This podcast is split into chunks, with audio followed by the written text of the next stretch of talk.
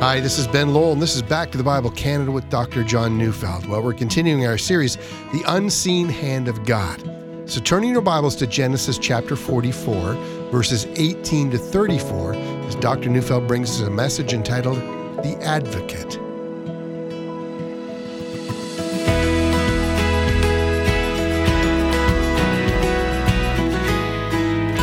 A lawyer is sometimes called an advocate. That is, if you're taken to court for whatever reason, a lawyer is someone who understands the law and knows legal precedent, and he knows how evidence is to be presented in a court. He knows how to argue your case on your behalf. You know, it's been said that anyone who represents himself in a court of law has a fool for a client. But it's not only in a law court that we need someone to advocate on our behalf. Here's another example. You know, I've been in pastoral ministry now for many years, and over those years, I've come to a conclusion about the pastoral ministry. It does no good to defend yourself. Criticism comes, sometimes accusations come. And all pastors know that if they attempt to defend themselves, they almost certainly fail. But if they have an elder or a church board or a trusted and dependable friend who's willing to hear them out and then speak on their behalf, that can be very effective indeed. But left to himself, I mean, most pastors will tell you that they're defenseless unless they do have an advocate. But as we know, that's also true in our relationship with God. Job stated it very well. You know, he was suffering, and his friends were telling him that, that God must be punishing him for his sins. And even though Job knows that's not the case, yet still, he wants to present his case before God. But God, who is all knowing, would point out all of Job's hidden faults. And, and God, who is perfectly righteous, will not hold Job as innocent as he believes he is. And God, who is perfectly wise, would run circles around any case that Job would present before God. So, what is Job to do? Well, listen to a part of his speech, and it's found here in Job 9, verses 32 and 33. For he is not a man as I am, that I might answer him that we should come to trial together. There is no arbitrator between us who might lay his hand on us both. well, now that's asking for quite a lot. An arbitrator who might advocate for both Job and for God. Seems like an impossible dream. Indeed, this problem between a perfect God and us is expressed several times in the First Testament. 1 Samuel chapter 2 verses 23 to 25. It's it's Eli the high priest in Israel and and he's rebuking his sons because they're sinning at the altar of the Lord. So listen to what he says. And he said to them, "Why do you do such things? For I hear of your evil dealings from all these people. Know, my sons, it is no good report that I hear the people of the Lord spreading abroad. If someone sins against a man, God will mediate for him." But if someone sins against the Lord, who can intercede for him? Yeah, that's the question. Who would be the barrister who would make a case before God's bar of justice on our behalf? Now, of course, only God Himself could serve as our defense attorney before God. But that seems impossible, and yet, of course, it's possible. There are marvelous words that come to us from 1 John chapter 2 verse 1. My little children, I am writing these things to you so that you may not sin. But if anyone does sin, we have an advocate with the Father, Jesus Christ the righteous. That is, Jesus by his blood pleads our defense before the Father. Now, of course, he is, as you might know, the most remarkable defense attorney in history. He never approached the Father regarding John Neufeld's sins by saying, Look, Your Honor, John is innocent. No, he actually said John is overwhelmingly guilty. And furthermore, Jesus didn't approach God's bar of justice by arguing that there were mitigating circumstances that should be considered. Things like, John was doing his best, or John lived in a particularly sinful culture, and, and he was a good man, but he sometimes got confused. Well, Jesus never told the Father, yeah, John isn't perfect, but he's better than most, indeed. He did tell the Father that I was definitely not better than most, not that that would have mattered. And Jesus, my lawyer, never said, John did the best he knew how, given his limitations. Instead, Jesus said, John was a treasonous rebel against your kingdom who deserves the full weight of your justice, that being eternal condemnation. But then, of course, in love and mercy, my lawyer told the great and awesome God that he, Jesus, the altogether righteous one, in whom there is no sin, he was condemned in my place. And furthermore, his wounds plead for me. And, and even further, he successfully argued that I should be judged on the basis of Christ's righteous life. And so this amazing advocate of mine gained my pardon, and I am set free. And that, my friends, is the gospel of Jesus Christ. Jesus alone is worthy to play such a role, no one else can. Now, it is, as we are studying the life of Joseph, important to notice that this last part of Genesis chapter 44 is an amazing chapter about advocacy. There's a drama that's being played out here. The eleven brothers were on their way home, and Joseph, the ruler of Egypt, has placed his prized cup in Benjamin's sack. Then he called his servants to chase after the brothers and overtake them and search their sacks. His prized cup was found in the youngest brother's sack. It's a setup, of course, but who will advocate for them before the ruler of Egypt? The brothers are brought back to Joseph's house, and Joseph tells them they can all go free. Only Benjamin is found guilty, and he will be made a lifelong slave in Egypt. The rest, well, take your food and go home. Of course, Joseph is testing them. These ten brothers once sold him into slavery out of hatred for him. He now waits to see whether they will wash their hands of Benjamin, who is dad's new favorite, and go home with their food. I say it's a test because Joseph, the ruler of the land, wants to know if there is any ground at all for reconciliation with his brothers. And so, having offered the brothers the opportunity to allow Benjamin to be condemned, he now sits back and watches them closely. Twenty years have passed since he was condemned to slavery by these very brothers. At that time, there had been an argument among them. Shall we kill him, or shall we make money off him and sell him as a slave to a group of Midianite traders on their way to Egypt? But never for a moment did they discuss the possibility of showing mercy and of reconciling their differences. When it was in their power to harm him, they had shown him no mercy at all. What will they do now? Joseph stands before them, but of course, they don't know he is Joseph. They know him only as Zaphenath Paneah, and he has never spoken a word to them if not through an interpreter. You know, perhaps it's time to cut their losses. They might think it's time to go home. Meanwhile, Benjamin stands there. No one's asking him anything. He simply awaits his fate. How could anyone advocate for him now except for this one truth? Judah, his half brother, has made a promise to their father that he will protect Benjamin's life at the cost of his own. Well, we come now to Genesis 44, verses 18 to 23. Then Judah went up to him and said, O my Lord, please let your servant speak a word in my Lord's ears, and let not your anger burn against your servant, for you are like Pharaoh himself. My Lord asked his servant, saying, Have you a father or a brother? And we said to my Lord, We have a father, an old man, and a young brother, the child of his old age. His brother is dead, and he alone is left of his mother's children, and his father loves him. Then you said to your servants, Bring him down to me, that I may set my eyes on him. We said to my Lord, The boy cannot leave his father, for if he should leave his father, his father would die. Then you said to your servants, Unless your youngest brother comes down with you, you shall not see my face again. Now, this is a part of the longest speech that is made in the book of Genesis. And I've decided to break it down into three sections, and this first section is the one that I would call stating the basic facts of the case. You know, like any good lawyer, Judah wants to state the facts of the case, those things upon which everyone agrees. Fact number one Benjamin is here today because of obedience to the Lord of the land. You had a right to do that, he said, for you are the Lord of the land, and the land is entrusted into your safekeeping. And we've brought him in obedience to your command. Fact number two, we didn't want to bring him. He came for only one reason. It's not that we were rebelling against your command, it's because he's precious to his father, and we were concerned about his father's state. We're even more concerned about what should happen if he didn't come back, for we know that it will kill his dad if he doesn't show up. Now, in all of this, it's so important to hear Judah's respectful tone. Six times in this passage, he addresses the ruler of the land as, he says, my Lord.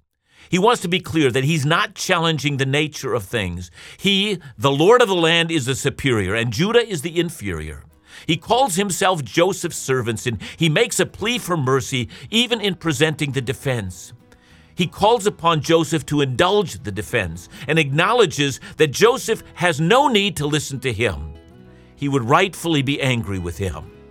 In this way, Judah very skillfully is setting up the case that he will make. He says it is a part of grace on Joseph's part that Judah would be allowed to speak, and he acknowledges that everything Joseph has done is justified. But then Judah the advocate is about to do his work.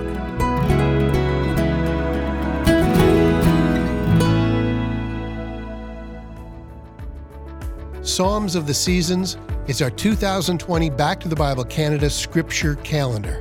And it reminds us of so many things.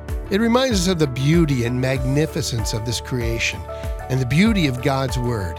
A uniquely designed Bible reading plan by Dr. Neufeld is placed within the calendar, encouraging each of us to open up our Bibles every day. This is a practice and discipline critical to creating a steadfast foundation for faith. Use your calendar as a reminder to engage in the Bible every day and use the Bible reading plan to read through the Bible in 2020. This resource is filled with encouragement and it's yours for free. Just ask. Simply request your copy today and perhaps consider a gracious gift to support the ministries of Back to the Bible Canada. Either way, call us for your free calendar at 1 800 663 2425 or visit us at backtothebible.com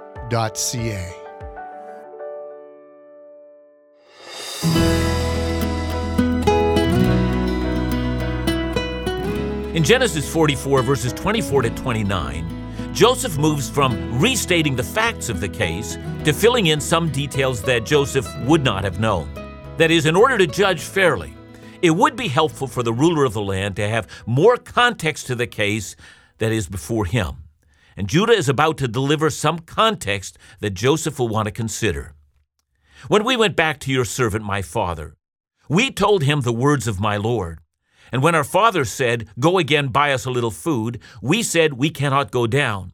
If our youngest brother goes with us, then we will go down. For we cannot see the man's face unless our youngest brother is with us. Then your servant my father said to us, You know that my wife bore me two sons. One left me, and I said, Surely he has been torn to pieces, and I have never seen him since. If you take this one also from me, and harm happens to him, you will bring down my gray hairs in evil to Sheol. You know, the context that Judah wants the ruler of the land to understand is the drama that has happened at home that brought Benjamin to Egypt. Judah wants Joseph to know there is a very heavy grief that attends to his father. The reason their father has such attachment to this particular boy is that his wife had borne him two sons. It's an interesting statement.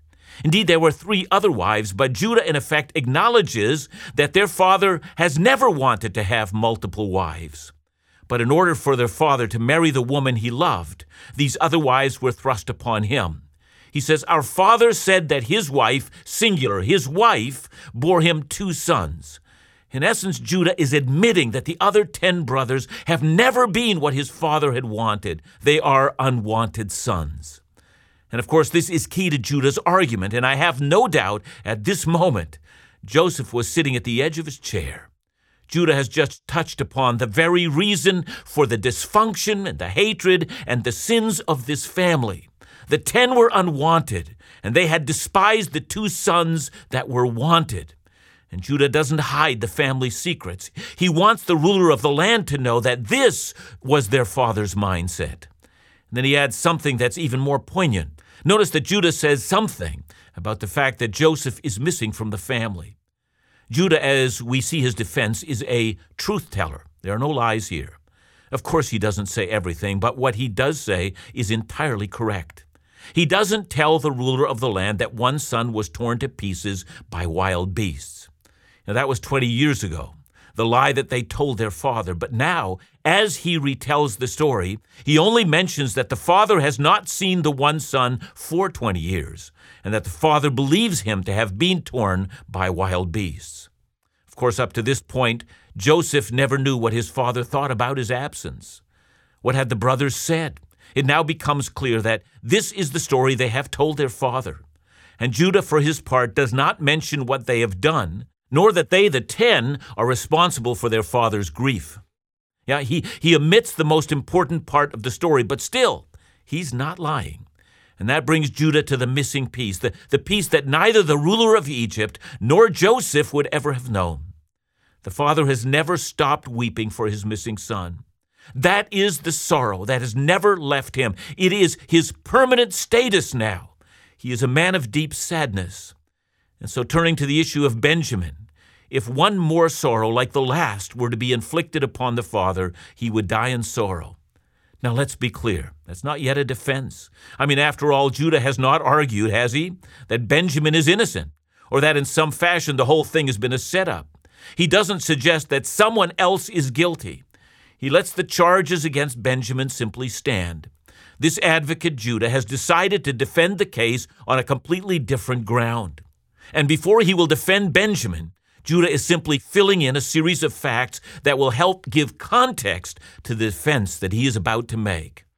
But now, having laid out the context of the case, the lawyer, Judah, is about to appeal for Benjamin. And the case for Benjamin's release comes on the most surprising grounds. No, Judah will not argue for Benjamin's innocence. He will not even argue that given the hardship that would incur if he were to be enslaved, that he should be released.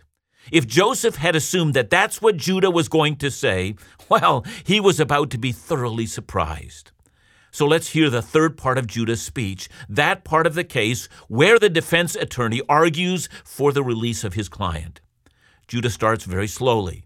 Here, let's read chapter 44, verses 30 to 32. Now, therefore, as soon as I come to your servant my father, and the boy is not with us, then as his life is bound up in the boy's life, as soon as he sees the boy is not with us, he will die. And your servants will bring down the gray hairs of your servant our father with sorrow to Sheol. For your servant became a pledge of safety for the boy to my father, saying, If I do not bring him back to you, then I shall bear the blame before my father all my life. Now, before I go on, notice very carefully what Judah is saying. He is not telling Joseph that he, that is, Joseph, will be responsible for killing the old man. No, he tells Joseph that if Benjamin doesn't return, he said, then it will be me, that is, Judah, who will be responsible for the death of the boy, because I gave the guarantee to his father. It is my word that is at stake. And so, on the basis of everything that he said, Judah is now finally ready to make his plea for Benjamin's release. And when we think about it, it's a remarkable bit of lawyering, even while it's quite surprising. I'm reading verses 33 to 34. Now, therefore, please let your servant remain instead of the boy as a servant to my Lord, and let the boy go back with his brothers. For how can I go back to my father if the boy is not with me? I fear to see the evil that would find my father. So that's the case. Given all these mitigating circumstances, and although Judah doesn't say it, but I have to assume that he is saying that he himself would be a very valuable slave. And so please allow me, he says, to be substituted in place of the boy. I will gladly serve as a slave, and I will serve well. I have every motivation in the world to keep my word and not to take advantage of the substitution. See, at this moment, I can only imagine Joseph is overwhelmed and and shocked and stunned. Wasn't it Judah himself, 20 years earlier, who had cooked up this idea of selling Joseph into slavery? What had happened to him that he should step forward and volunteer now to become a slave in the place of his brother? And Judah's answer is twofold. Number one, I've given my word. And number two, I have concern and love for my father, and I would gladly do this in order to honor him.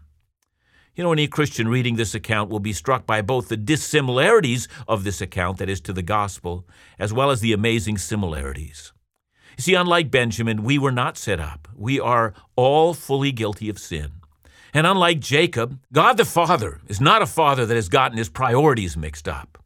And furthermore, unlike Judah, Jesus was not a part of a plot to sell us off into slavery, a plot he must now confess in order to redeem himself.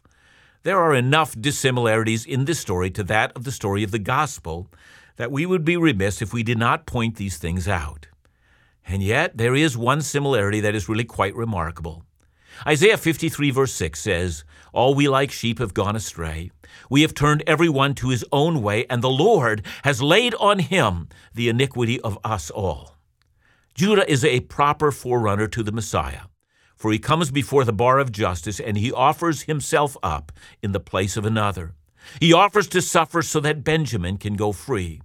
He would be willing to bear the yokes that he might show mercy to his brother and also show love and honor to his father. And that's exactly what Jesus did. And so Isaiah 53, verse 5 says, But he was pierced for our transgressions, he was crushed for our iniquities. Upon him was the chastisement that brought us peace, and with his wounds we are healed. See, unlike Judah, who only made the offer, Jesus carried out the offer. As he suffered on the cross, we remember that those sufferings were ones that we should have borne.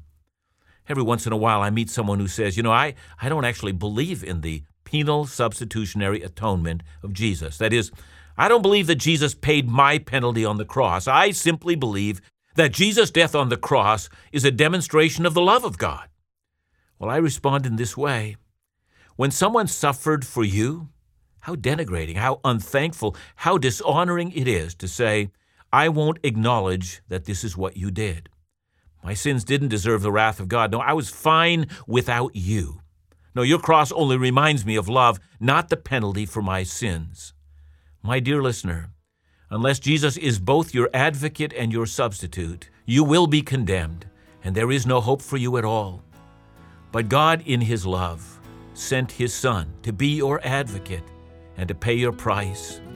It's time for you to surrender to Him and to say to God the Father, Thank you for sending the Son. Thank you for what was done so that I could be freed.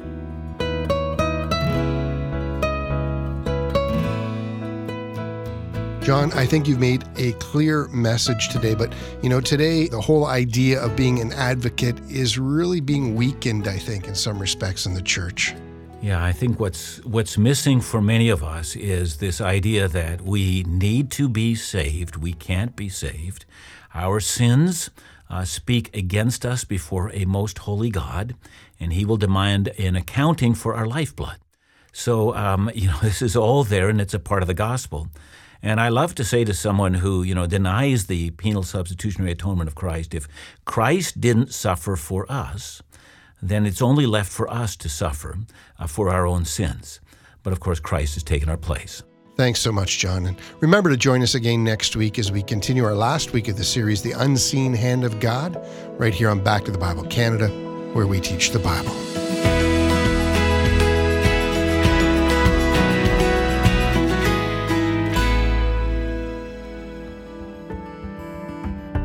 Heidi wrote in to say, I discovered your program last summer, and since then, well, I've learned so much from the expository teaching of the Bible. Well, thanks, Heidi. You know, it's hearing the stories of friends like you that assures us that the Bible teaching program is making a difference. If you believe in the importance of sharing the Word of God across our nation, perhaps you'd consider offering a financial gift to support Back to the Bible Canada this month, or consider becoming a monthly partner. Your regular gift ensures that the daily Bible teaching program is heard in your community and right across the country. Your gift of any amount allows the Word of God to reach those searching for truth. To send a one time gift or to become a monthly partner, call us today at 1 800 663 2425 or visit us at backtothebible.ca. That's 1 800 663 2425 or visit backtothebible.ca ca